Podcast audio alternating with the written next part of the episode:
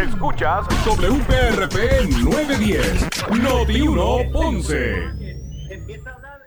Uno Radio Group, Noti 1630 ni ninguno de sus auspiciadores se solidariza necesariamente con las expresiones del programa que escucharán a continuación.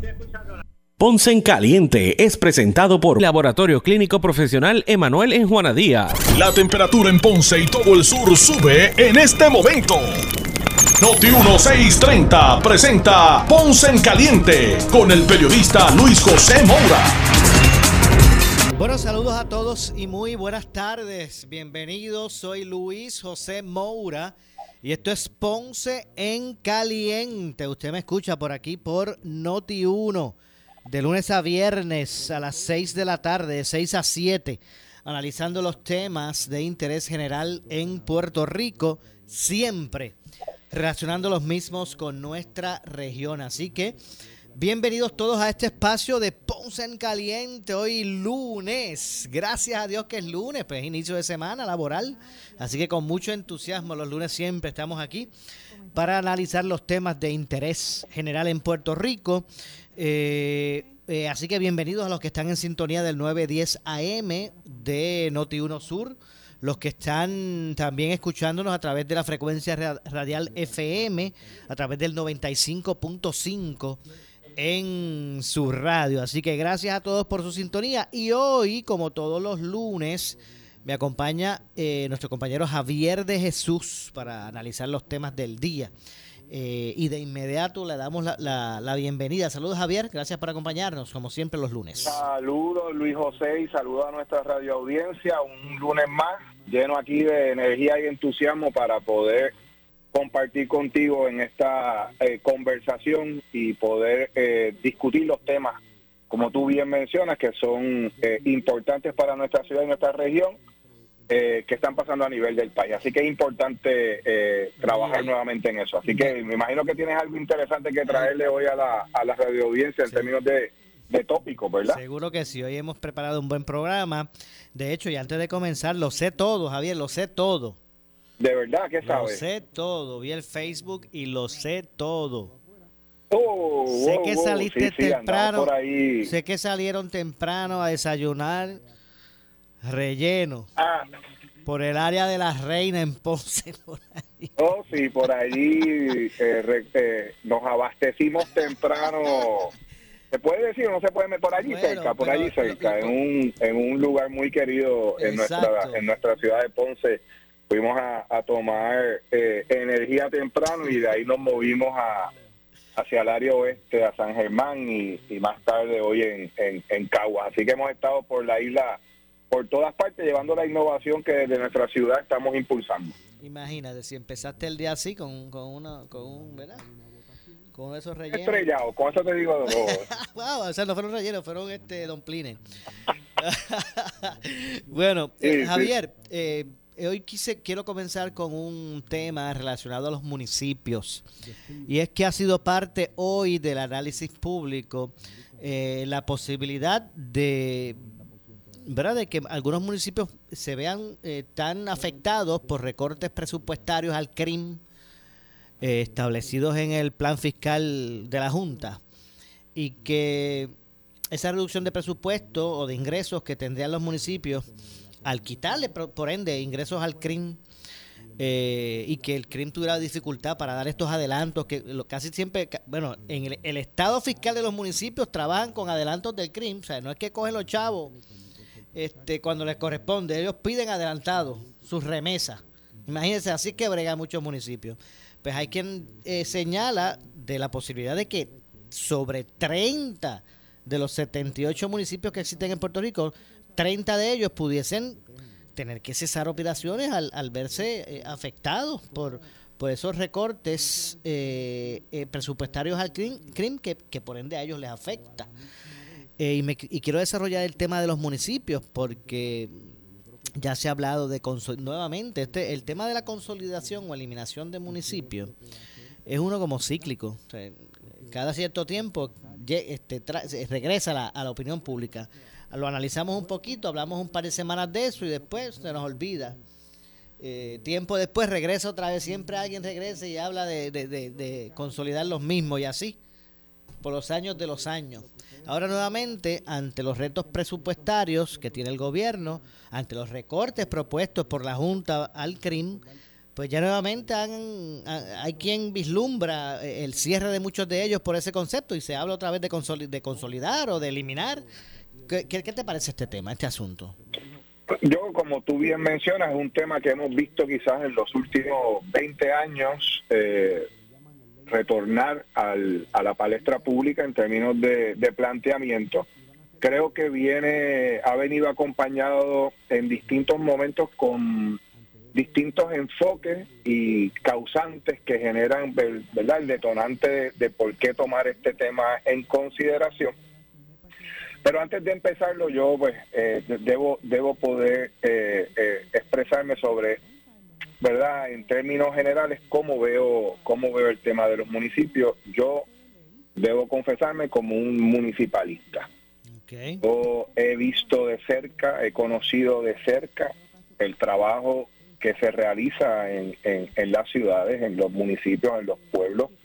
Eh, sé el trabajo duro que se hace para poder eh, gestionar el, ¿verdad? el desarrollo de, de, los, de los pueblos y las ciudades y sé que los gobiernos municipales eh, son importantes no solamente no solamente en periodos o en situaciones de crisis eh, verdad como las que vivimos en la causa eh, por causas ambientales y por causas atmosféricas, en el caso de, de, los huracanes, ¿verdad? Eh, vimos el impacto, vimos la, la, la, la, fuerza que tiene de respuesta, la capacidad de respuesta que tienen a nivel municipal y no solamente en ese caso, lo digo en la cotidianidad. En la cotidianidad los gobiernos municipales, para el comercio, para el ciudadano, para el visitante, para el residente, para las instituciones que están ubicadas en esa y organizaciones que están ubicadas en esa ciudad, los gobiernos municipales son esenciales. Desmantelar, desmantelar un gobierno municipal por criterios estrictamente, eh, verdad, eh, contables o por criterios que se ven desde una tabla de Excel eh, tratando de cuadrar un, un, un presupuesto para, para un municipio no puede ser el único criterio. Y temo decir, Luis José, porque lo he visto en el pasado, estuve en el gobierno, vi cómo estos análisis se hacen. Cuando se hablaba, el otro, el otro, el otro tema que vuelve y va y viene como, como, como un columpio es el de consolidación de las agencias de gobierno, ¿verdad? Esos son dos tópicos que siempre aparecen y siempre, siempre terminan en remedios cosméticos, siempre terminan en remedios cosméticos que no miran la esencia, la estructura, los procesos y a la gente a la que se sirve desde estas estructuras. Si cualquier planteamiento que se venga a considerar tiene que partir de eso.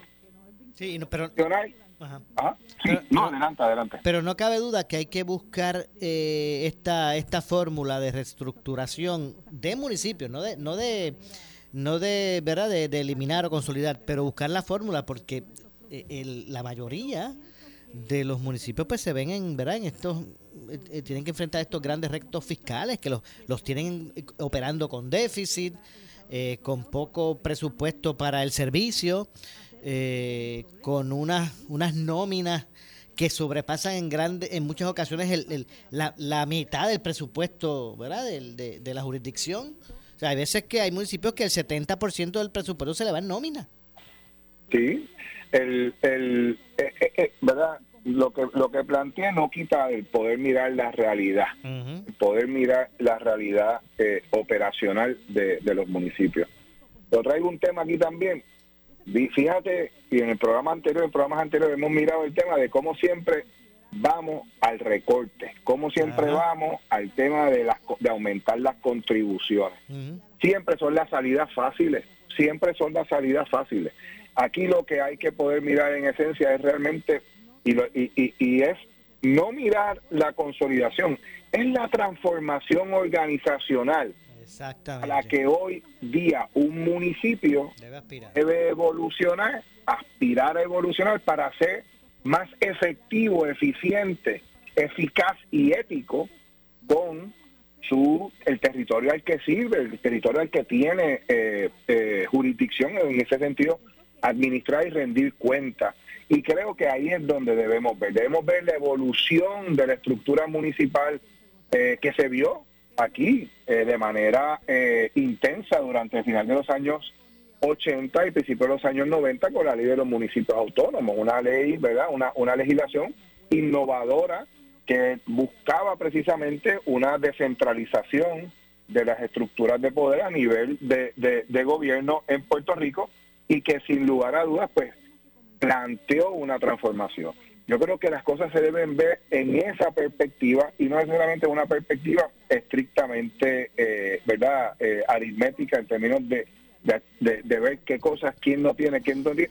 Esa, esa compensación en términos de la de lo que debe ser o no debe ser la viabilidad de un municipio. Pero la viabilidad de un, de un municipio no solamente son los recaudos que se dan a través del CRI.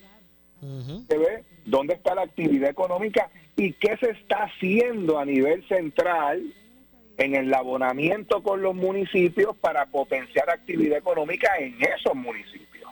¿Verdad? Porque eh, pretender que un municipio dentro de 78 municipios en Puerto Rico genere y gestione su desarrollo económico solo, me parece que también es una gran injusticia, como es una injusticia de repente ahora señalarlo, porque entonces el efecto agregado de lo que estaba pasando en Puerto Rico durante los últimos 10, 12 años tiene consecuencias también en estas estructuras gubernamentales. La pregunta que yo me hago es cuando desaparezcan, desaparezcan las responsabilidades y desaparezcan los roles que esos municipios han estado llevando para su, ciudadanía, ¿quién va a llenar ese vacío?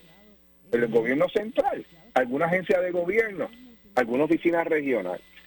En ese marco, históricamente, esta discusión, y esta discusión yo la tuve muchas veces, muchas veces muy profundas con un alcalde que fue, ¿verdad? Un gran alcalde aquí en Puerto Rico, fue eh, William Miranda Marín, que paz descanse, y sobre todo el tema de, ¿verdad? de la fuerza que puede tener un gobierno municipal, pero también cuando ese gobierno municipal estructura alianzas con otros municipios en su entorno y empiezan a definirse regiones que empiezan a tener carácter eh, verdad geográfico más amplio, más diverso, se complementan y comienzan a tomar en consideración las posibilidades de crear gobernanzas conjuntas.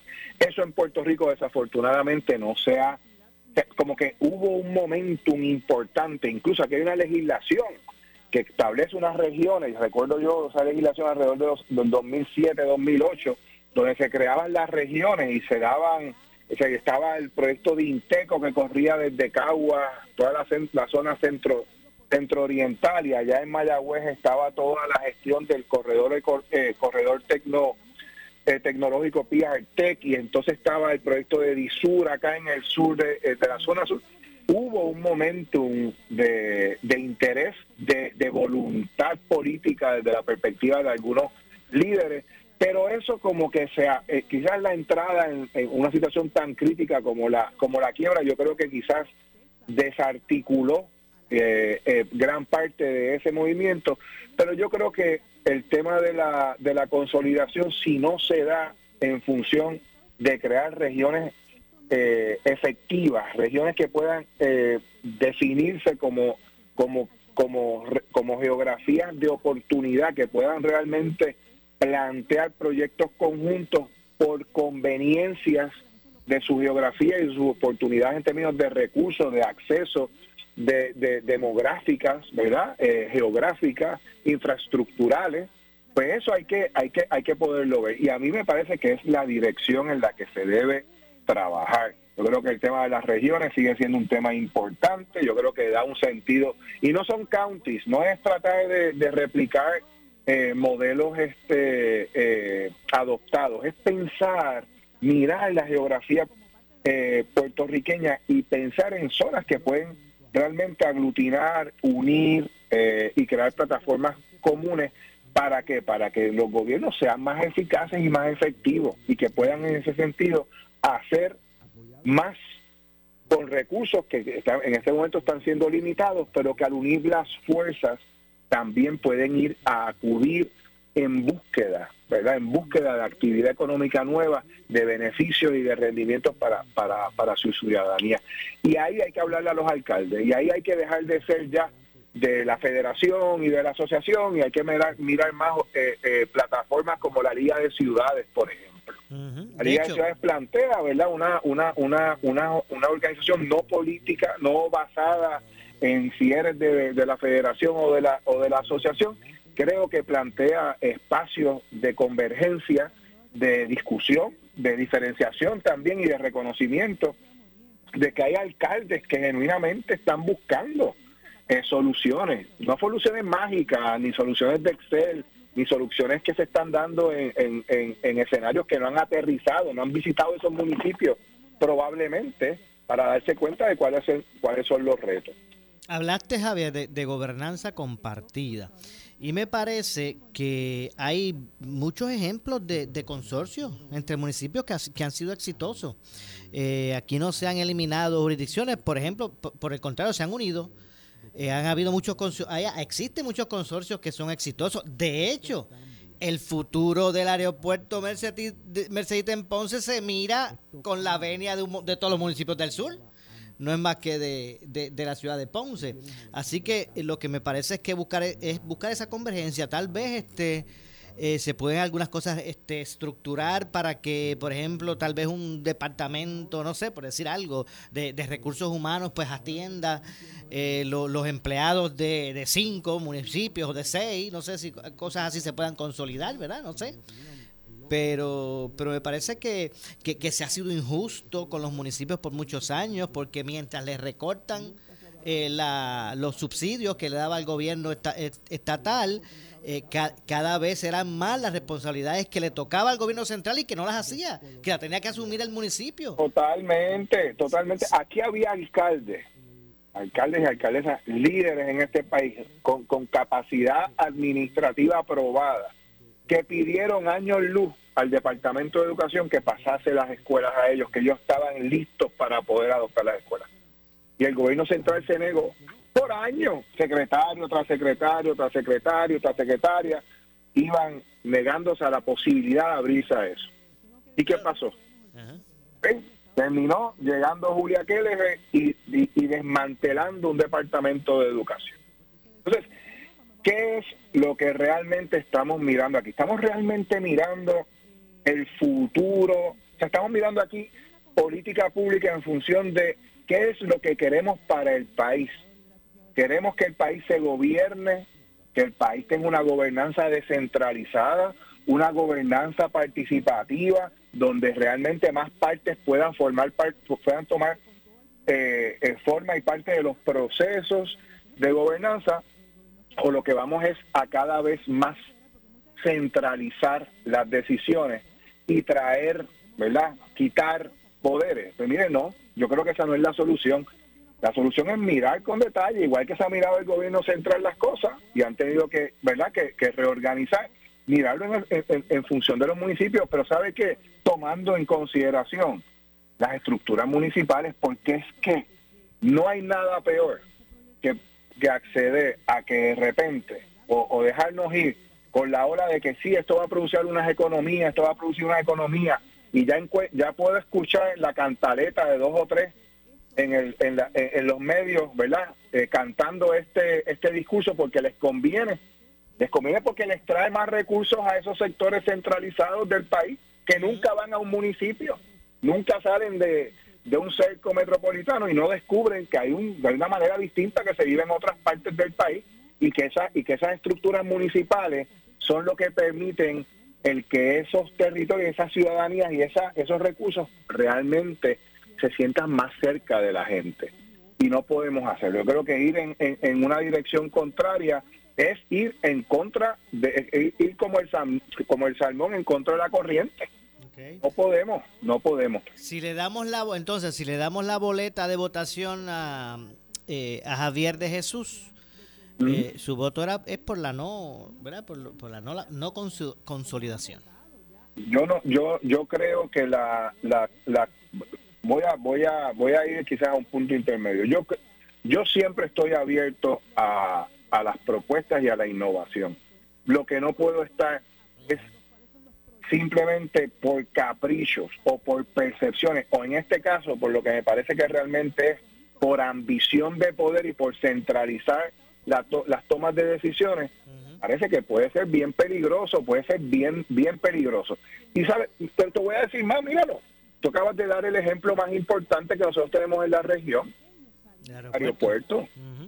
El aeropuerto. El aeropuerto es el ejemplo. Si no llegan a ver alcaldes y alcaldesas que miden estos problemas, en este caso el, municipio de Ponce, que ha tomado el liderato con el asunto, y su alcalde y su equipo de trabajo han estado buscando la manera de viabilizar que ese, que ese aeropuerto pase a manos a manos eh, eh, regionales y municipales, pues mire, si no llega a ser por eso, ya ese aeropuerto estuviese en manos de un privatizador que está tomando decisiones, sabe Dios dónde, que no llega a Ponce más que de vez en cuando a, a visitar y a, y a como capataz a ver si se están haciendo las cosas según sus instrucciones y nos vamos a tener que, que tú sabes que, mira, eso es lo que va a pasar. Ese es el mejor ejemplo.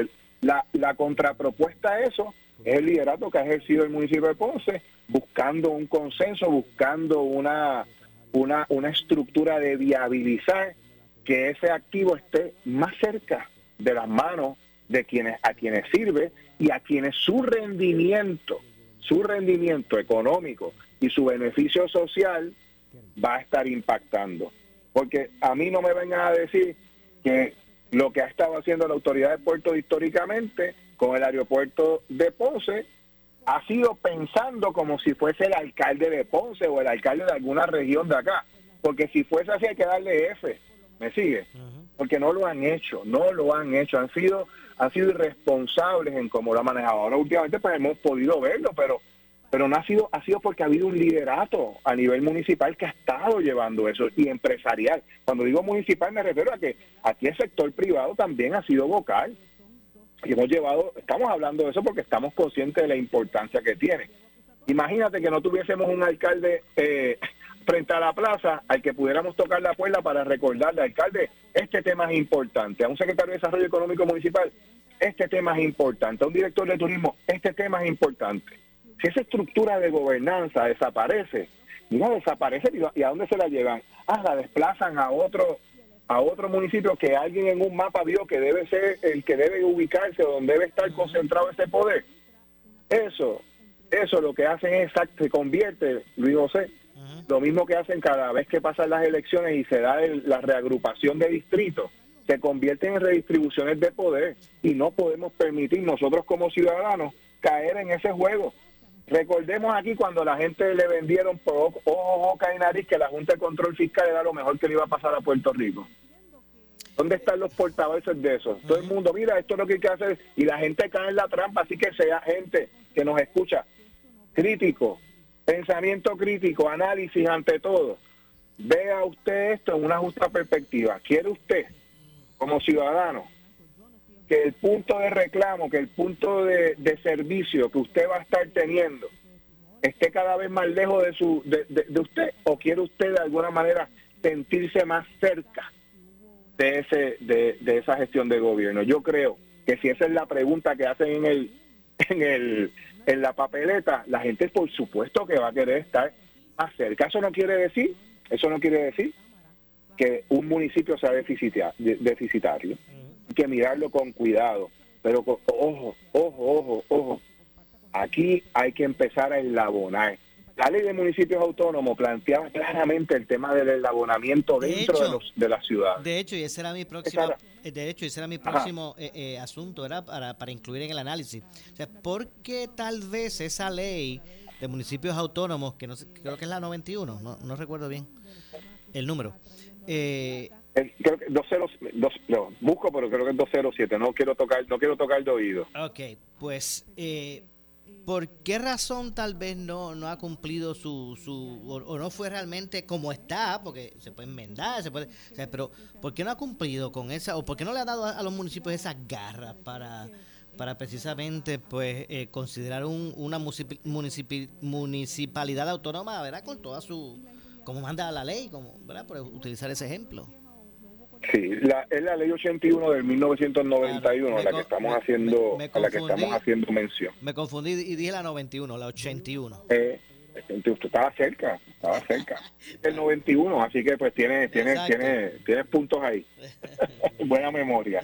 Eh, pues, pues, mira, yo creo que el, el tema es un tema que sí habría que verlo en el contexto de lo que de lo que quizás no se ha alcanzado dentro de la evolución de la propia ley. Pero miren, si aquí el Estado en un momento dado fue el principal opositor en un momento dado del desarrollo de los municipios y secuestraba a los municipios en los procesos de adopción de su eh, en sus jerarquías a nivel de la Junta de Planificación, o sea, eso es real, eso no es nada que nadie que, que sea oculto, eso estuvo allí. Es decir, la ley, la descentralización del poder, la descentralización del gobierno y de la toma de decisiones y llevarlas cada vez más cerca de la gente, es un proceso de una lucha, una lucha. ¿Por qué?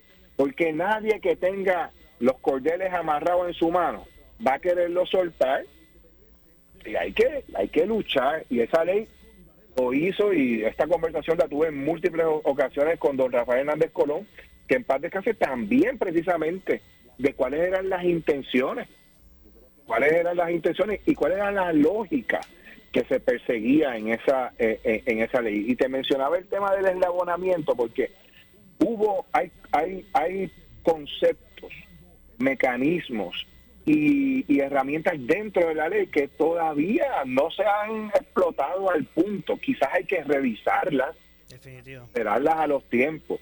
Por eso te menciono, y, y, a mí me gustaría que pudiéramos invitar en el programa en una ocasión futura a Cristina Miranda Palacio, que es la directora ejecutiva de, la, de la Liga de Ciudades. Ella me compartió un documento, esto lo voy a hacer llegar para cuando la tengamos, un, un documento en el que era una radiografía de, la, de los municipios en Puerto Rico. Y esa radiografía es un documento bien completo que mira con objetividad, con objetividad, porque me mandan a hacer un estudio y me dicen, es que yo quiero cerrar 30 municipios, pues hay gente que se presta para hacer estudios de esa Para eh, martillarlo y que, ¿verdad? Y que pues entonces presente lo que ellos desean. Suyo y seguir para adelante, ¿verdad? Pero aquí hay, aquí hay organizaciones objetivas que buscan recursos investigativos que pueden realmente sostener argumentos y que miran las cosas con un nivel de objetividad y transparencia. La Liga de Ciudades es una de ellas y esa radiografía así presenta un claro panorama. Ah, pues, no lo disfraza, no, no, disfraza las dificultades que están teniendo esos esos 30 municipios, pero tampoco les encierra en una en una en una eh, vamos en una quiebra y en una y en un cierre, en un desmantelamiento de la ciudad, porque es que se sabe también y hemos y, se ha documentado cómo qué pasa cuando quitas esas estructuras de, bueno, de participación y de poder. Entiendo. Javier, tengo que hacer la pausa. Regresamos eh, con, con, este y otros temas, con, con, esto y más. Me parece que todavía está, eh, ¿verdad? todavía hay espacio para, para, para hablar de esto de, de, los municipios, pero tengo que hacer la pausa. Regresamos de inmediato. Soy Luis José Moura junto a Javier de Jesús. Esto es Ponce en Caliente. Pausamos y regresamos. En breve le echamos más leña al fuego en Ponce en Caliente por Notiuno 910. 40 años o más, la prevención es lo más importante para evitar el cáncer de colon, esófago o estómago. En Advance Endoscopy Center, el único centro de endoscopía ambulatoria acreditado en Puerto Rico, en Ponce Bypass, el doctor Álvaro Raymondé, gastroenterólogo por Certify, cuentan con los equipos más avanzados, incluyendo ultrasonido endoscópico para la detección temprana de lesiones que pueden desarrollarse en cáncer de colon, esófago, estómago y también cáncer de páncreas. Llámanos al 843 1129. Pura Energía tiene una oferta que no puedes dejar pasar. Obtén tu sistema de energía solar con cero pronto. Garantía de 25 años. E instalación incluida. Pura Energía. 1-800-981-8071. Pura calidad. Puro servicio. Pura energía. Sirve a tu comunidad durante emergencias y desastres naturales con el Puerto Rico Army National Guard. Visita nationalguard.com para más información. Un auspicio del Puerto Rico Army National Guard, la Asociación de Radiodifusores y esta emisora. Somos Noti 1630. Noti 1630. Primera fiscalizando. En breve le echamos más leña al fuego en Ponce en Caliente por Noti 1910. Por su calidad de servicio. Por su conveniente horario. Así es el Laboratorio Clínico Profesional Emanuel, siempre brindándote un servicio de excelencia, con tecnología precisa y avanzada para un resultado confiable. Un laboratorio completo. Y los resultados los recibo rápido y hasta por email. Con servicio a industrias y también a domicilio. Haz de Laboratorio Clínico Profesional Emanuel tu laboratorio de confianza. Ese es el mío. Y el mío también. En Juana Díaz, llámenos al 260-5504 o al 580-0080.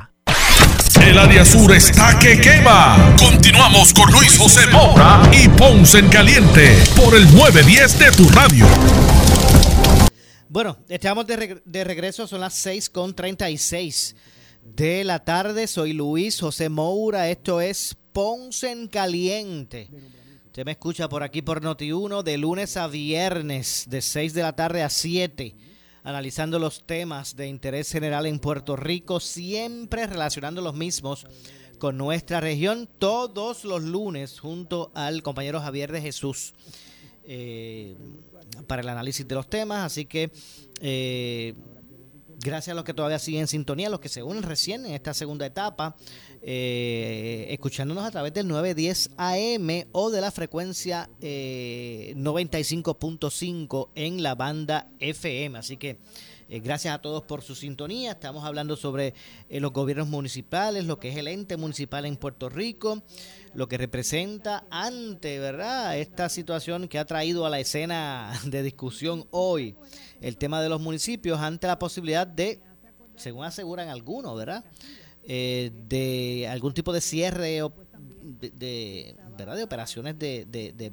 algunos municipios por, por los recortes que han habido al CRIM. Eh, así que pues así arrancó la mañana, eh, con, hablando, hablándose de ese punto.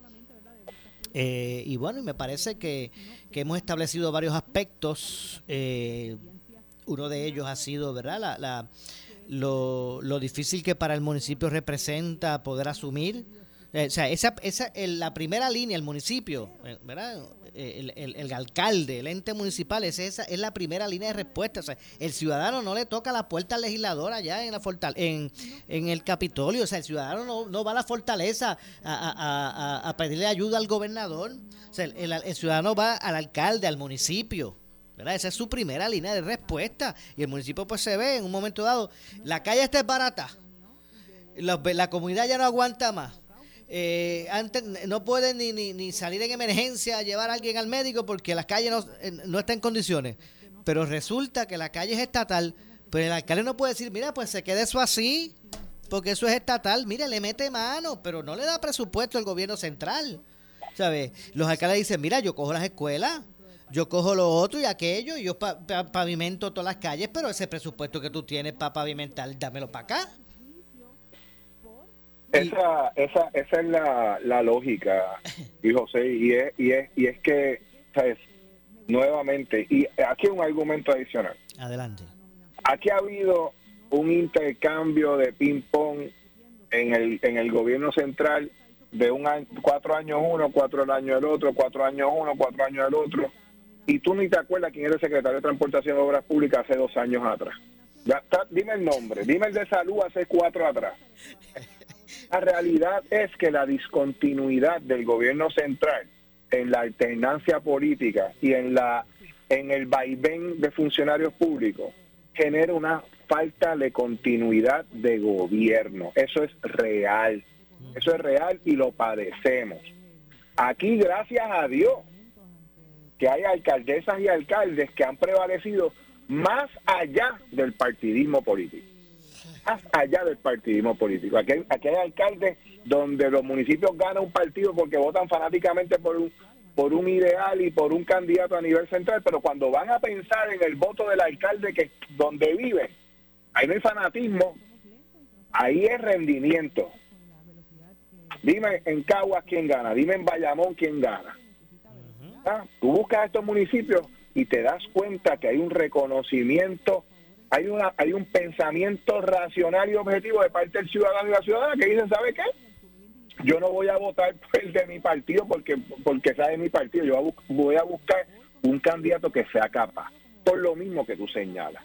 Porque a quien yo puedo acudir y a quien yo veo en la plaza y me encuentro en la iglesia, en la funeraria, en el supermercado, no es al legislador que se va para allá al Capitolio a, a, a, a fichurear, ni tampoco el, los gobernantes que van y se encierran en palacio y no vuelven a salir en contacto con el mundo. Javier. Los alcaldes tienen que dar cara. Javier, el caso de Ponce es uno. El, el alcalde de Ponce, el doctor, doctor Luis Emery Serri Pavón, se ganó como alcalde con una ventaja, ¿verdad? Bien cómoda. O sea, de una forma contundente eh, eh, ganó como alcalde. Sin embargo, el candidato a la gobernación del PNP, Pedro Pierluisi, que se convirtió en gobernador, ganó en Ponce, no el candidato popular. Sin embargo, el alcalde popular sí ganó y, de forma cómoda. O sea, que, Eso, entonces, eso es importante. Y esa, esa, esa, esa realidad que estamos, estamos discutiendo ahora, Luis José, eso, eso es un elemento democrático, democrático que hay que preservar. Entonces, no podemos, no podemos de repente acceder a una recomendación estrictamente eh, contable de reducción y de, de políticas, ¿verdad? Todavía eh, de restricción económica y financiera para, de estrangulamiento para algunas ciudades y municipios. Lo que tenemos que ver realmente es dónde escriba, ¿verdad? A dónde, a qué estamos afectando aquí desde la perspectiva democrática. Estamos, eh, lo que estamos es volviendo a recoger el, la, a, centralizar la toma de decisiones, a buscar separar los procesos y la verdad los trámites, separarlos de, de, la ciudadanía y eso al final del día lo que hace es que aleja la posibilidad del ciudadano y la ciudadana poderse expresar y manifestar. Dicho eso, sé, me consta de que también por los pasados 50 años muchos municipios lo que han hecho es querer ser un clon del gobierno central. Aquí voy también para el otro lado. Cuando estuve en el gobierno, a mí me asombraba, me asombraba ver la cantidad de flotas de guagua que llegaban a la fortaleza o a, las agencias del gobierno. Y yo veía que decían Secretaría de Desarrollo Económico, Secretaría de Obras Públicas de tal municipio. Yo veía 10 guaguas de estas decía, Dios mío. Y después veía los organigramas y veía cómo los municipios se habían, era como una, como una reproducción clonada, tratando de hacer pequeños gobiernos similares al gobierno estatal y replicándolos como diseño organizacional dentro de sus municipios. Yo creo que es que ahí está la ahí está la oportunidad. Ahí está la oportunidad.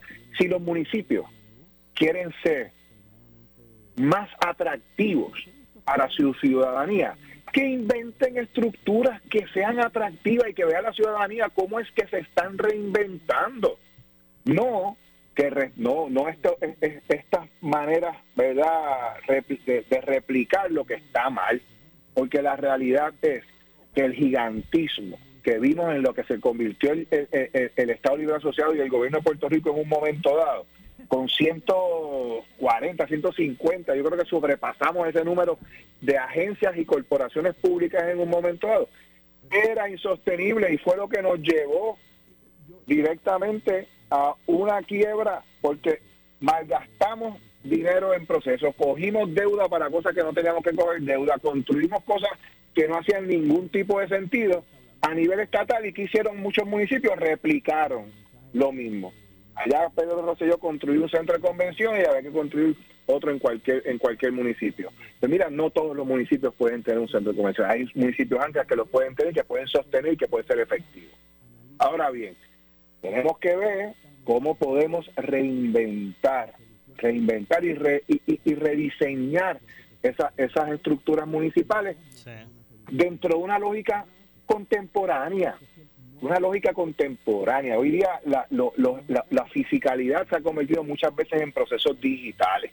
Pues mira, hay que transicionar completamente hacia ellos, procesos digitales son mil veces más económicos y que pueden hacer que desaparezcan operaciones físicas que son altamente costosas por energía, por renta, por, ¿verdad? por, por un montón de factores que agregan valor, que agregan costos a la operación municipal pero deberíamos movernos entonces a ese, a, ese en ese proceso y en esos procesos digitales eh, Luis José ahí hay mucha oportunidad para que el municipio se integre Porque lo que no podemos hacer tampoco es que se pretender que cada municipio haga su propio programa, haga su propia cosa, porque sabe que vamos a terminar igual con 78 supercoliseos, ¿verdad?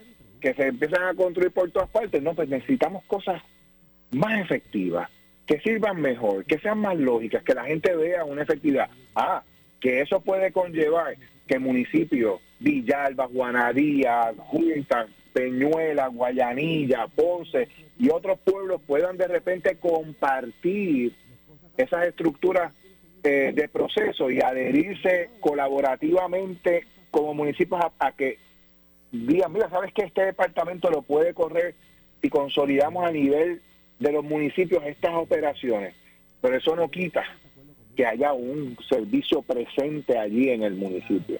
Y ahí es que toca, como hizo el alcalde Luis Bizarri Pavón, mire, convoque a los otros alcaldes. Aquí no hay que pedir permiso para llamar una reunión y discutir una idea. Las ideas se traducen en, en políticas públicas, se traducen en proyectos de ley que hay que cabildear, se traducen en proyectos que hay que poder ir a defender para que se puedan lograr. Pues miren, vamos a hacerlo, vamos a trabajar desde ahí y los alcaldes saben. Me dijiste que, que, que, Luis Javier Hernández salió, eh, eh, ¿verdad?, como presidente de la asociación. Mire, eso es un buen ejemplo. Él tiene un ejemplo muy bueno en la montaña de cómo ha ido consolidando y creando un consorcio. Se puede, si hay voluntad política. El consorcio este energético que ellos tienen. Eh, donde que está Villalba. De hecho, Javier Hernández me hablaba hoy de, que, por ejemplo, en su caso, yo dije, bueno, pero no se pueden hacer ajustes en los municipios, en las estructuras, consolidar cosas. Y me dice, bueno, es que, me dice, yo voy a poner ejemplo de mi, municipio, no se puede recortar un chavo más. Ya se llegó hasta el punto. Eh, Villalba es de los que depende, este, este Javier. Eh, Villalba es de los que depende del, del fondo este de equiparación, ¿verdad? Eso eso, eso, eso es dinero que se reparte eh, a los municipios, eh, pequeños, medianos, y que en muchos de los casos, pues es el, ¿verdad? Esa, esa, ese salvavidas, porque no todos los municipios pequeños, medianos pueden ingresar los fondos, eh, ¿verdad? Que necesitan para atender la, su, su responsabilidad fiscal y han dependido de este, de este fondo de equiparación para poder cuadrar su, su caja.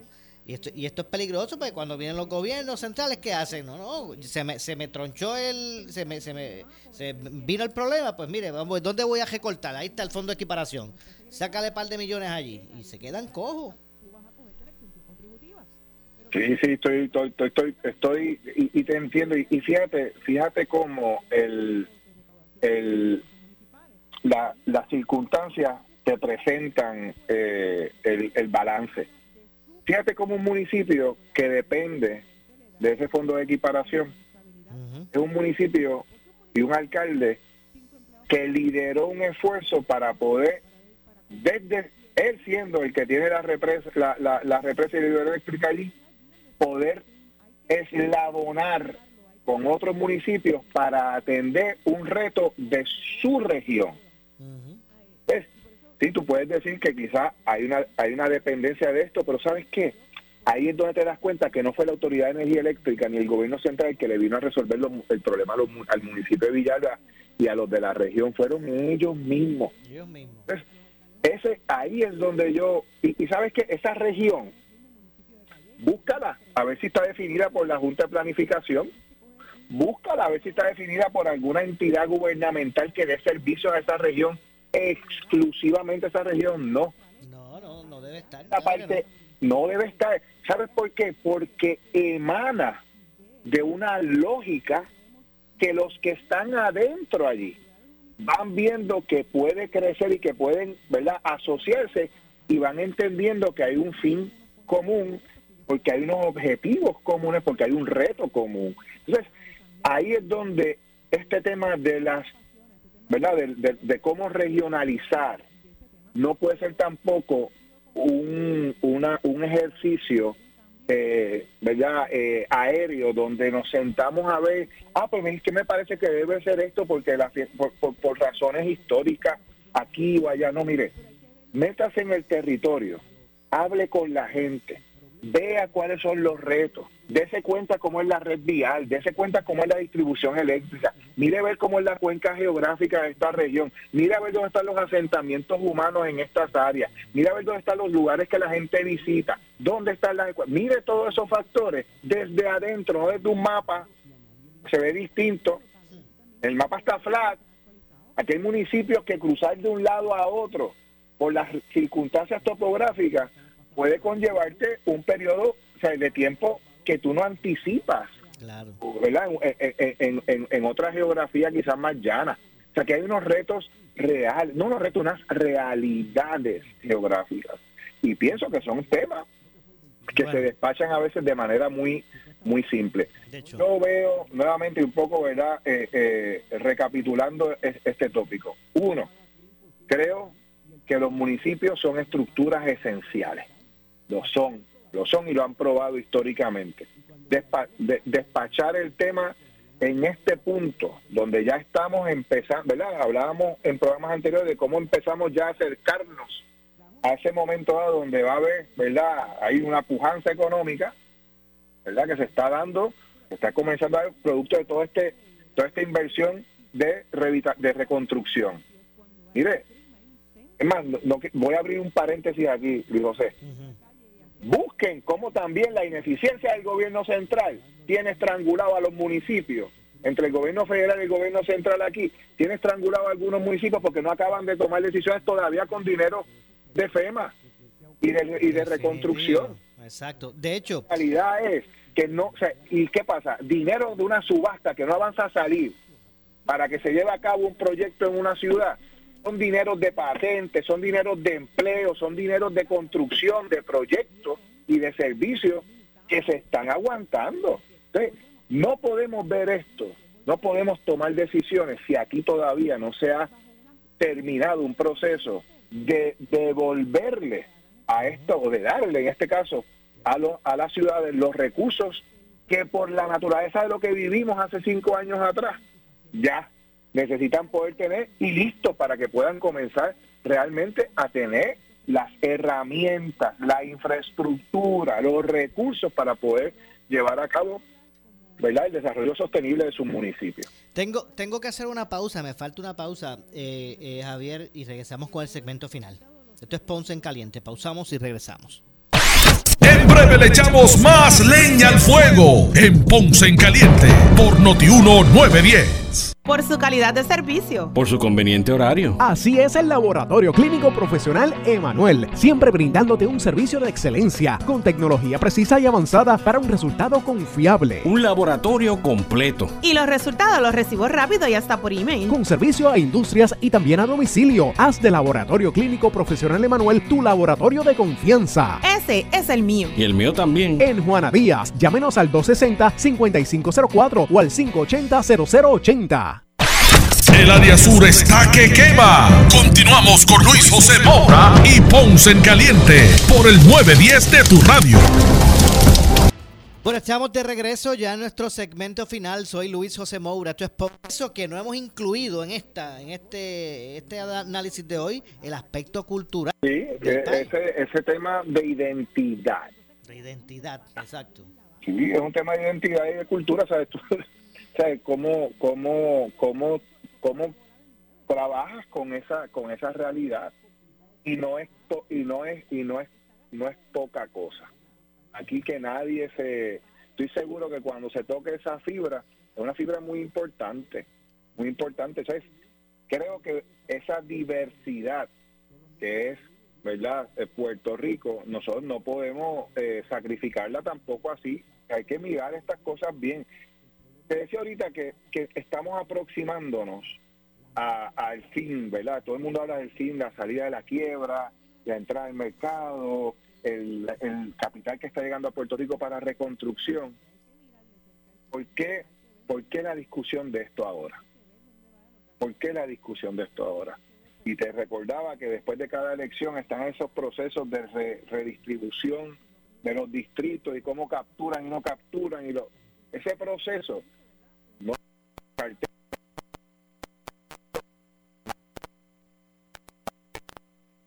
a, reorganizar el país en función de lo que les conviene políticamente aquí a dos o tres. Y eso hay que velarlo de cerca porque no podemos permitir pura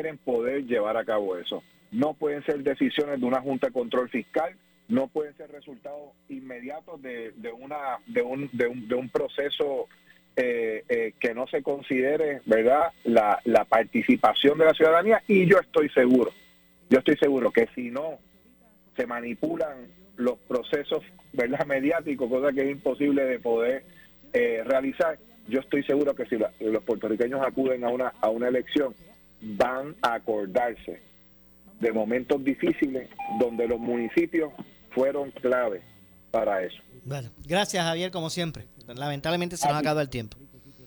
Muy bien, Regresamos el próximo lunes con más. muy bien. Muchas gracias Javier de Jesús. Eh, nos vamos, yo regreso mañana, como de costumbre a las 6 de la tarde aquí en Ponce en Caliente. Soy Luis José Moura que se despide, pero usted, usted, amigo, amiga que me escucha, no se retire porque tras la pausa el eh, compañero, el gobernador de la radio, Luis Enrique Falú, será lo próximo. Tengan todos buenas tardes. Ponce en Caliente fue auspiciado por Laboratorio Clínico Profesional Emanuel en Juana Díaz. Esta es la estación de Normando Valentín. WPRP 910 AM. W238DH 95.5 FM en Ponce. WNO 630 AM. San Juan. Noti 1 630. Primera fiscalizando. Uno Radio Group, Noti 1630 ni ninguno de sus auspiciadores se solidarizan necesariamente con las expresiones del programa que escucharán a continuación.